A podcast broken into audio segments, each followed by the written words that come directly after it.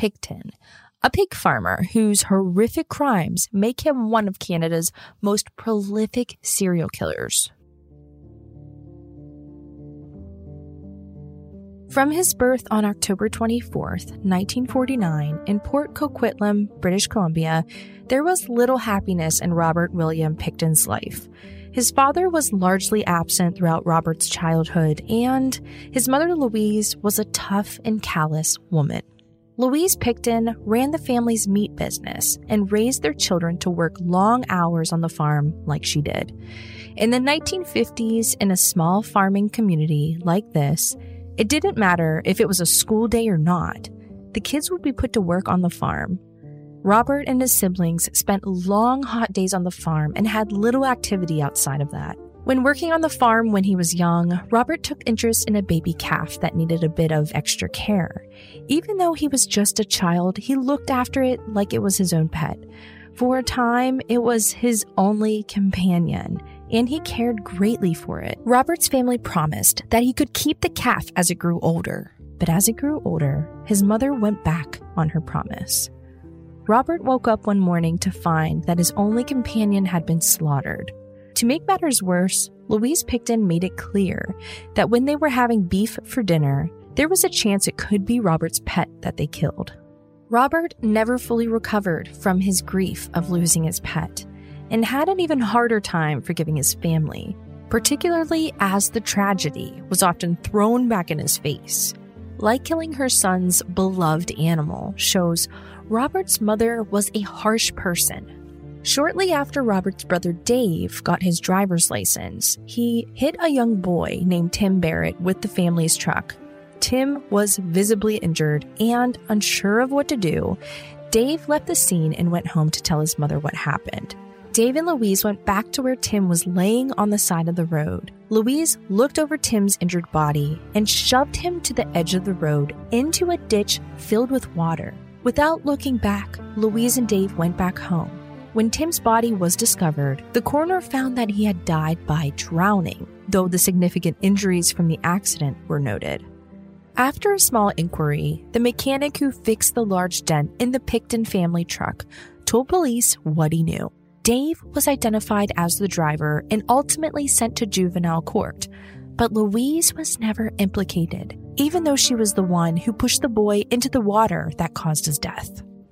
As he grew up, it was clear that Robert wasn't your average young boy, and, by most accounts, he seems to have been generally disliked. He didn't do well in school, didn't have many friends, and, worst of all, he was notoriously smelly. Robert had a fear of water, which he says stems from his mother's tendency to aggressively hose him down outside after days of working on the farm. Because he wasn't showering and spent most of his days on a pig farm, he smelled like manure and dead animals, only bathing when nagged by others or hosed down outside by his mother. With no friends, a smell that made him an outcast around town, and bad grades, Robert ultimately dropped out of high school around nineteen sixty-three when he was about fourteen years old. For the next fifteen years after leaving school, Robert worked full-time on the family's farm with his mother and siblings.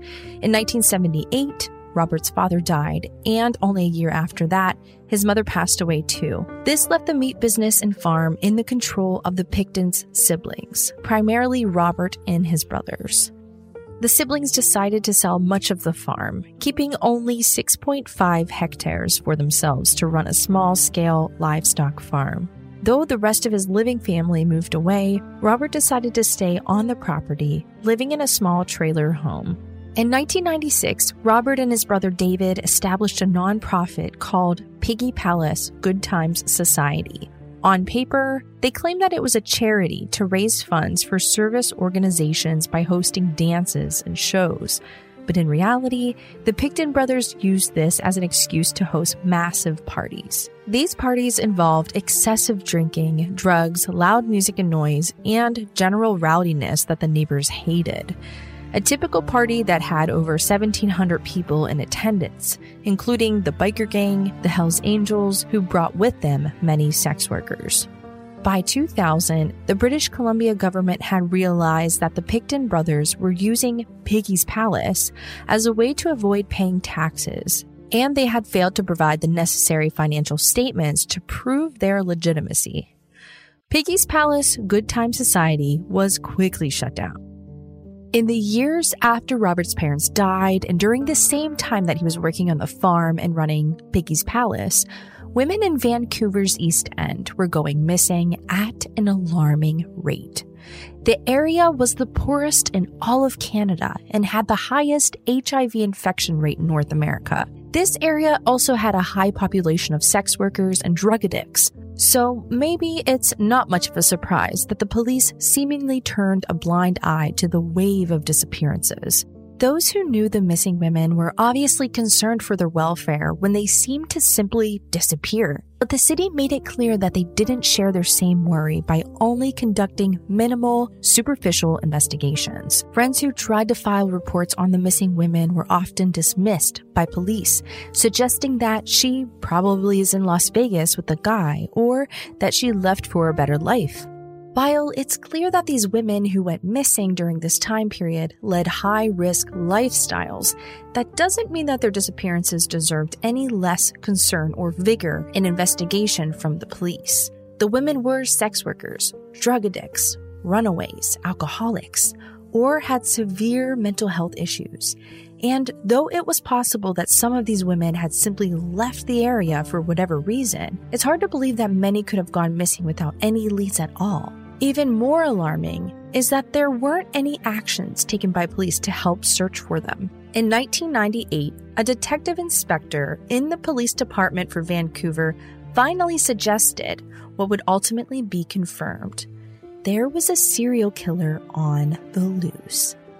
The detective Kim Rossmo had a P H D in criminology and was an expert in geographic profiling of violent criminals. But despite his evidence-based and expert concerns, his ideas were dismissed. In fact, after he spoke out that the police force should be doing more to find these women and their potential killer, he was demoted. It was not until a few years later that the police finally gave more thought into the investigation, even though women had regularly been going missing for nearly twenty years at this point. In nineteen ninety-nine, America's Most Wanted ran a story on the disappearances that garnered a lot of media attention. This was followed two years later by the Vancouver Sun, publishing an eleven-part series on the missing women. In the series from the Sun, part of the focus was on the disastrous response of the Vancouver Police Department to the increasing number of reports. The media reports made it clear that the police department had been incredibly negligent in investigating, and people were understandably shocked and upset. They had dismissed reports of missing women, they had flawed investigations, and there were more women missing than the police had initially admitted to. By the end of the nineteen nineties, there were at least forty-five missing women from just the East End of Vancouver. In the end, the Sun series had its intended effect. The department had been publicly shamed, and to continue to leave this many missing persons cases untouched would have been too problematic for them politically. As a result, they teamed up with the R C M P, the Royal Canadian Mounted Police, to form a Missing Women Task Force in April of two thousand one that they named Project Evenhanded. And within a year, they had found their man, Robert William Pickton. Robert Pickton was already in the police databases by the time that investigators began to focus on him as a suspect in the disappearances. In nineteen ninety-seven, Wendy Lynn Iester, a sex worker, was picked up by Robert and brought back to his home. Once inside, he handcuffed her and stabbed her. She fought back and managed to get the knife away from him. She used it to stab him, and while he was taken aback from that and in pain, she managed to run away from the house. She was rescued by a driver who saw her bleeding and panicked, running along the street. Despite Wendy's wounds and testimony, the charges against Robert were dropped because the woman was a drug addict and therefore deemed too unreliable. Both Robert and Wendy were treated at the same hospital for their stab wounds, and the key to the handcuffs was found in his pocket. So it had to have been pretty clear that he had locked her up in the first place. But when questioned, Robert lied, saying that she attacked him first. With conflicting stories, police brushed off the allegations, essentially reducing it to a case of he said, she said. When they decided she was less reliable, they let him go. We have to wonder, though, had Wendy Lynn Iester been taken seriously and her claims were investigated, how many lives would have been saved? By nineteen ninety-nine, Robert found himself investigated again, though this was a bit before the police had formed their new task force to investigate the forty-five missing women. An employee at the Pictons' farm went to the police after they were told a terrifying story by a woman named Lynn Ellingson. Lynn had been living at the farm and working for the Pictons for a couple months. One night, Lynn and another worker on the farm went to pick up a prostitute for Robert, which they often did. They brought her back to the house, and the woman and Robert went to one room while Lynn got high in another. Later that night, Lynn was woken up by a noise and a light from a barn where the pigs were slaughtered. Since it was unusual for anyone to be there at night, she went to see what was going on. What she found was horrific. She saw the woman she had picked up earlier bloodied and hanging from a chain in the barn. Robert noticed Lynn and pulled her into the barn. He grabbed her and made her look at the woman's body. He told her that if she said anything to anyone, she'd be right beside her. Robert was covered in blood, and there were bloody knives in the barn. Understandably so, Lynn was terrified. After the employee she confided in went to the police, Lynn was brought in to share her story with the police firsthand and to be questioned. But Robert's control of Lynn was strong. He provided her the drugs that she was addicted to, and he made it clear that he would kill her if she confessed. Lynn denied that she had seen anything to the police, turning their attention away from Robert once more. During this, Robert consented to having the farm investigated, but with Lynn being a drug addict and recanting what she saw, the police felt no reason to take her seriously. Though they could have searched the premises, the police never followed through. At this point, if the police would have bothered to investigate the farm, they would have had proof of what Robert was doing, and he could have been stopped sooner. Instead, Robert was off the hook again.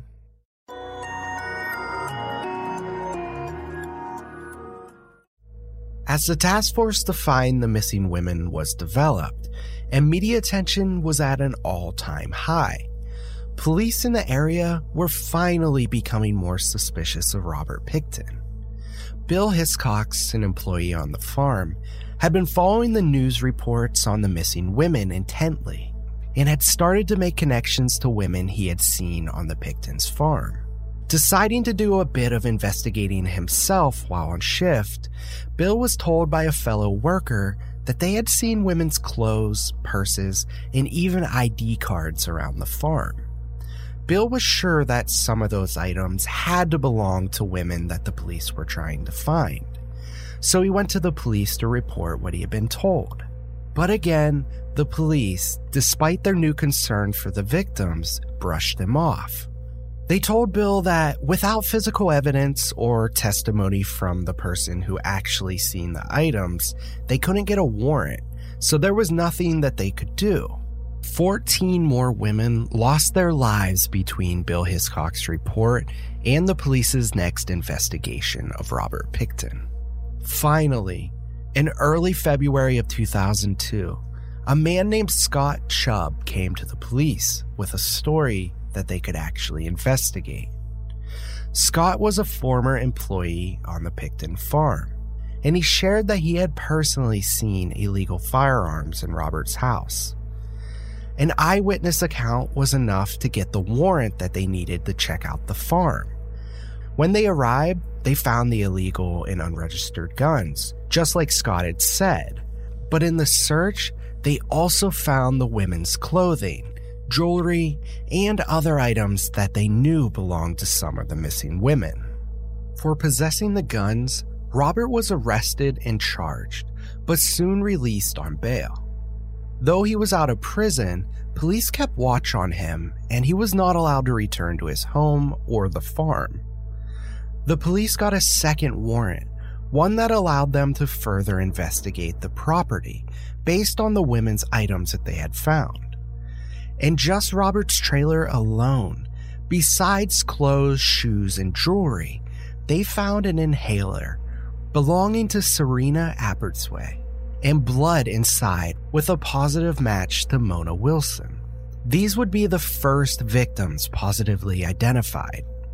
What investigators found in Robert's home was just the beginning of a massive seventy million dollars month-long search of the largest crime scene in Canadian history. two hundred thousand D N A samples were taken, and six hundred thousand pieces of evidence were cataloged, most of which were human remains. Despite so many fragments, police couldn't put together an entire body, just pieces of so many lives lost. D N A and body parts were found in freezers, the meat grinder, and buried through the property. Investigators determined that Robert was luring women to his home and outright kidnapping them, killing them, and dismembering their bodies, putting them through a meat grinder and feeding whatever was left to his pigs. With so much carnage and intermixed D N A samples, it was difficult to identify all of the victims. There were too many fragments, and many were in stages of high decomposition due to being buried on the farm. Police gave press conferences and worked with their task force to get family members of the missing women to come forward to provide D N A that could be used to match with one of the thousands of samples they uncovered. But given that many of the missing women were runaways, addicts, or lived other transient lifestyles, their families weren't in the area or weren't in their lives to even notice that they had gone missing.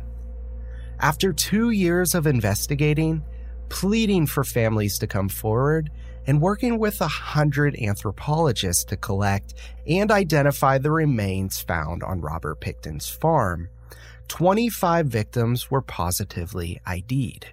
With human remains being found on the farm, Robert was arrested and jailed again as police worked to tie as many missing women to the body parts found on the farm. While in jail, Robert was put in a cell with an undercover police officer in hopes that the officer could get Robert to open up more about who he had killed and where they could find more evidence. Luckily for the police, Robert was ready and excited to talk. Robert felt like a celebrity, loving the attention he was getting, even if it was for murder. He boasted about what he had done and carelessly revealed information on where he was keeping some of his victims' things, including their I D cards. This information allowed police to concretely identify even more victims. While chatting with his undercover cellmate, Robert was scarily joyous, and he's recorded saying, "I got a murder charge on me and forty-eight more to come. forty-eight more to come. Whoopee." He told his cellmate that it was his goal to make it an even fifty murders and that he regretted getting caught before he could get there. According to Robert, he only got caught because he had gotten sloppy. Despite confessing to forty-nine murders, British Columbia Crown prosecutors were only able to connect and charge Robert Pickton with the murders of twenty-seven women, the women they were able to positively name.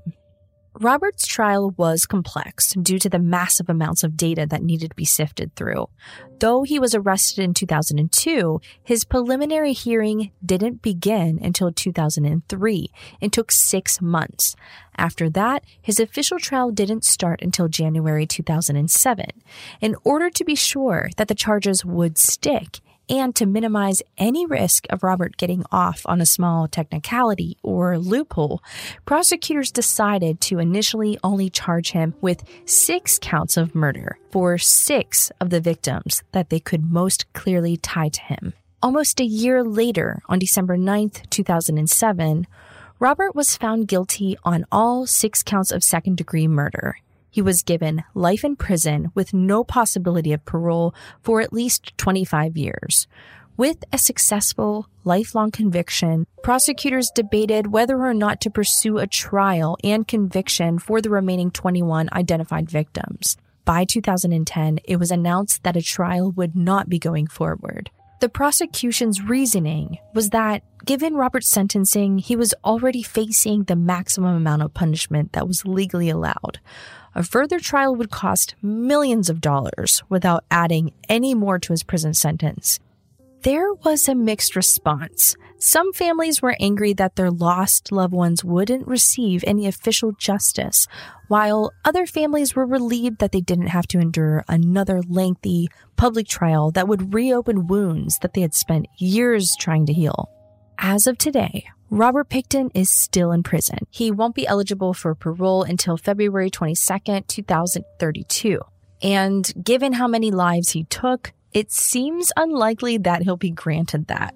After Robert's trial ended in two thousand ten, a government inquiry was made to examine the Vancouver Police Department's handling in Robert Pickton's investigation and the investigation of all of the missing women. In the end, the inquiry recognized that the police work in these cases were blatant failures that directly led to the loss of so many innocent lives. Over sixty recommendations were made to improve the police force, to provide more aid and security for sex workers, and to compensate the victims' families. We are confident that Robert Pickton will be in prison for the rest of his life. With new technology, investigators are hopeful that more victims can be positively identified, even now, decades later. We are confident that Robert Pickton will be in prison for the rest of his life. With new technology, investigators are hopeful that more victims can be positively identified, even now, decades later. The changes that Vancouver police made to their investigation tactics have greatly increased the attention and concern that missing person cases get, including sex workers and other marginalized groups that were clearly not prioritized during Robert Pickton's reign of terror. Is it possible that if the police had cared for these women like they would any other, Robert Pickton wouldn't have gotten so close to his goal of killing fifty women? Let us know what you guys think. And this completes this week's episode. Thank you all so much for listening and your lovely support. We'll see you next week. Crime Salad is a Weird Salad production. Are you kidding me? That was perfect.